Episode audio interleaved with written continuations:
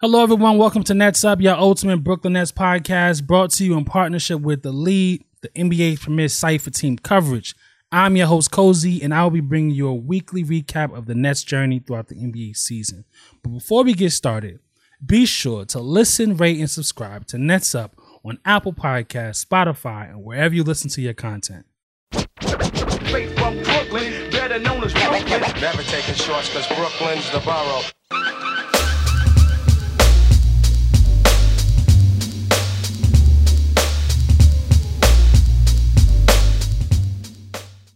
It's been an interesting week of events in Brooklyn basketball. The words disconnect and dysfunction and dissonance have already been used in the same sentence as Kyrie Irving. We're less than a month into the season, people. Dinwiddie's injury, granted, it was horrific, and it's horrific for the season, but he's undergone reconstruction of his partially torn ACL, and as we stated in last week's episode with Jeff J, he'll mostly be done for the rest of the season. Kevin Durant has been instructed to quarantine over the next week. So that means he's going to miss Brooklyn's next four. One at home against Utah, another one against first seed Philadelphia, but also a return grudge match against Memphis and back home to face another sub 500 team in OKC. The game against Philadelphia ranked high as it spoke to the potential East Coast playoff matchup and would have been a key indicator as to where Brooklyn stacks up in the conference hierarchy. Since Dinwiddie's partial ACL injury during the Nets' loss versus Charlotte, the Nets have lost four out of the last five games, including an 18 point blowout loss, courtesy of the soaring Atlanta Hawks. Their record currently stands as 3 and 4 for the season, landing them at 10th place in the Eastern Conference. But aside from that, here are some key takeaway from last week of basketball.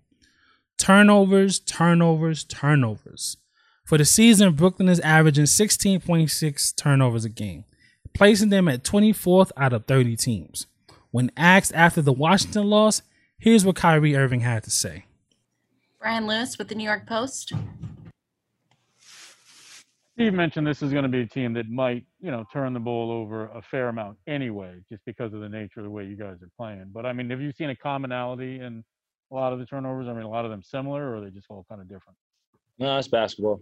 You know, flow of the game. Last few games we haven't really been taking care of the ball uh, really well, so just some carryover. We'll clean it up.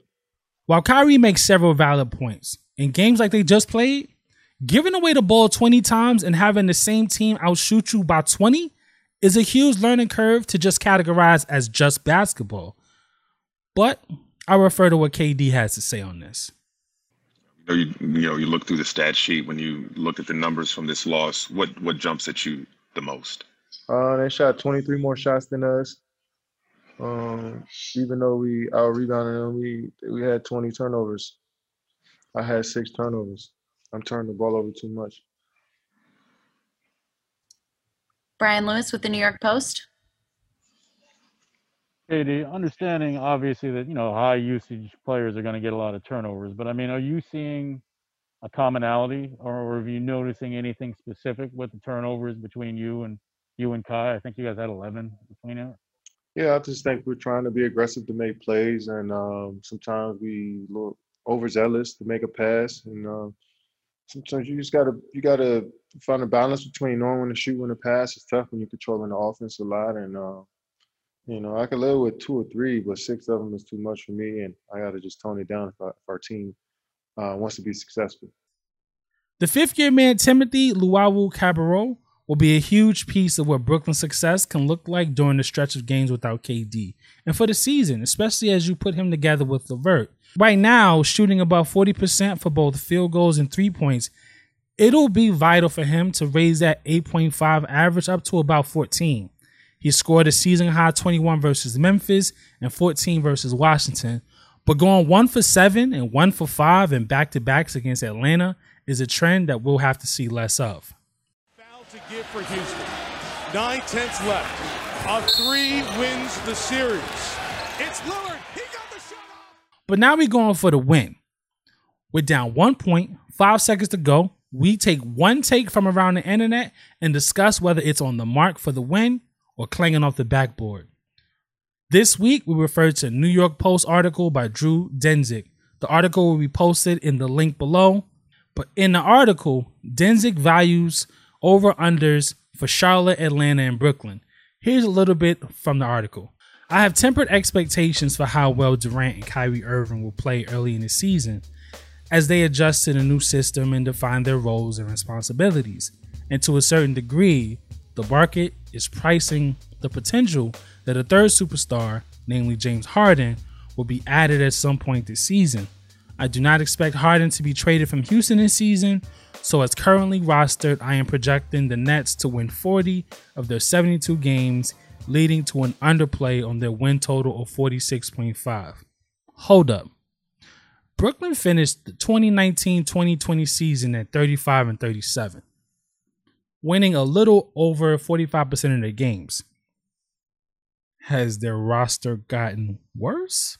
But with the addition of Kevin Durant and him actually playing, adding to a total of two championship caliber offensive monsters, granted, teams get off to a difficult start, but this is completely clanging off the side of the rim.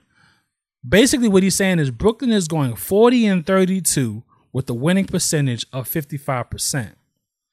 Let's say they get out to a challenging start, which is to be expected in new systems, given you have old players with new roles and new players with bad habits.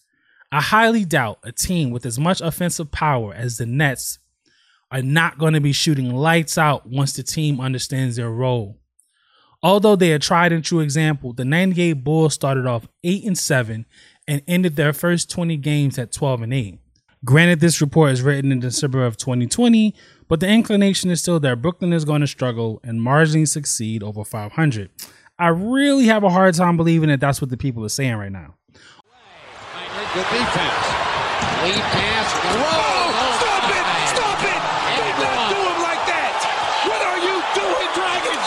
Did you not get the memo? But if I had to keep it a stack, though, the Nets a stack of players with chips on their shoulders. Their most resounding wins come against teams that they have personal history with. Kyrie was hard pressed to show Boston what they will be missing out for the season. They blew them out. KD is hard pressed to show Golden State that they are nowhere near the contender they were when he was there. Hence, them being demolished to open the night. As competitive and aggressive as these two players are, they can take their foot off the gas at times and aren't known for particularly developing talent around them. Kevin was a young player while leading OKC with Russ, and Kyrie wasn't enjoying modest success until LeBron came to the Cavs, and you know what comes with that in terms of leadership roles. This team will only go as far as these two will it to go. A big question is if they could develop the talent around them to step up in their absence. Here's Kyrie talking a little bit more on the topic of guiding a team. Well, I think we just have to manage realistic expectations of uh, what we want out of this group right now. Uh, you know, every single day, obviously week to week, and then month to month, and, we put together, you know, a few great months of consistent work and consistent progress, consistent crafting away, consistent communication. Then we'll be okay. You know, but we, we we're committed to it, and I know the guys in the locker room, everyone in this organization are committed to that, and we want to change this this whole thing. Um, and that, that's not an overnight process. You know, I didn't commit here just for two years or three years or anything like that. Um, so I'm excited for the journey ahead to continue to get better. It is as simple as basketball, but the team effort takes a, a while to get together. Aside from personal vendettas, these players also have a lot to prove, with a lot of things not set in stone. At 32, DeAndre Jordan should be looking to show that he's still got something in the tank, and his days with the Clippers aren't part of the Hobbit lore. Levert is looking to show his starting chops with his role being bumped up with the season-ending injury of Dinwiddie. Joe Harris just hit the jackpot. He hit a lot of people's radars with a sizable contract that he's got to show he's earned, and Jarrett Allen is still looking for a payday. This is his contract year. Brooklyn has an important decision to make, though. Brooklyn has recently applied for a DPE, which is a disabled player exception for the injured Dinwiddie. Essentially, they can use this to remove him off the books and replace him as long as it's done before January 15th. Once granted, the Nets can beef up their roster for the loss of a key player. According to hooprumors.com, Brooklyn has a couple options. As a team, if they decide to use their disabled player exception to take on salary in a trade, it can acquire a player making up to 100% of the DPE amount, plus 100K. For example, A $4 million DPE could be used to trade for a player making 4.1 million. A free agent signed using the DPE can be offered a maximum of one year, while a player acquired via trade using the DPE must be in the final year of his contract. A player claimed off waivers must also be in the final year of his contract, and his salary must fit into a team's DPE. Now, setting those things aside, DPE and contracts, and what is it that they can do with the DPE? That brings to mind two things. They can bring back Jamal Crawford as a veteran scoring presence. He already has a strong rapport with the two Nets stars. He already has a decent rapport with the coaching staff and the team, albeit Steve Nash is new. He only played five minutes due to a hamstring injury during their bubble games back in 2020, but he's well respected around the league and could bring some vital mentorship to those young guards. Another option is to bring back Rondae Hollis-Jefferson off recent waivers from Minnesota. Though he's not going to stretch the floor, he has a long wingspan and can defend. With Brooklyn being so offensively gifted, you like to balance that out with somebody who can still contribute defensively but also offensively as well. He has a nine point average across his years in the league with a high average of 13 with Brooklyn back in 2018. It can serve the Nets to bring back some familiarity to assist with these recent woes so the growing period doesn't have to delay progress and development so much and it doesn't have to cost them wins in the process. But what do you think? Will the Nets survive this next week without KD? What would the Nets do with their DPE options? And currently at 10th in the Eastern Conference, is there a reason to panic yet in the Borough? Thank you for tuning in to this episode of Nets Up. We'll be back next week. In the meantime, listen to our debut episode and leave a review. We'd love to hear from you. Any questions, send to netsup at publicworks.com. We'll answer them on air. It's been real. Take care.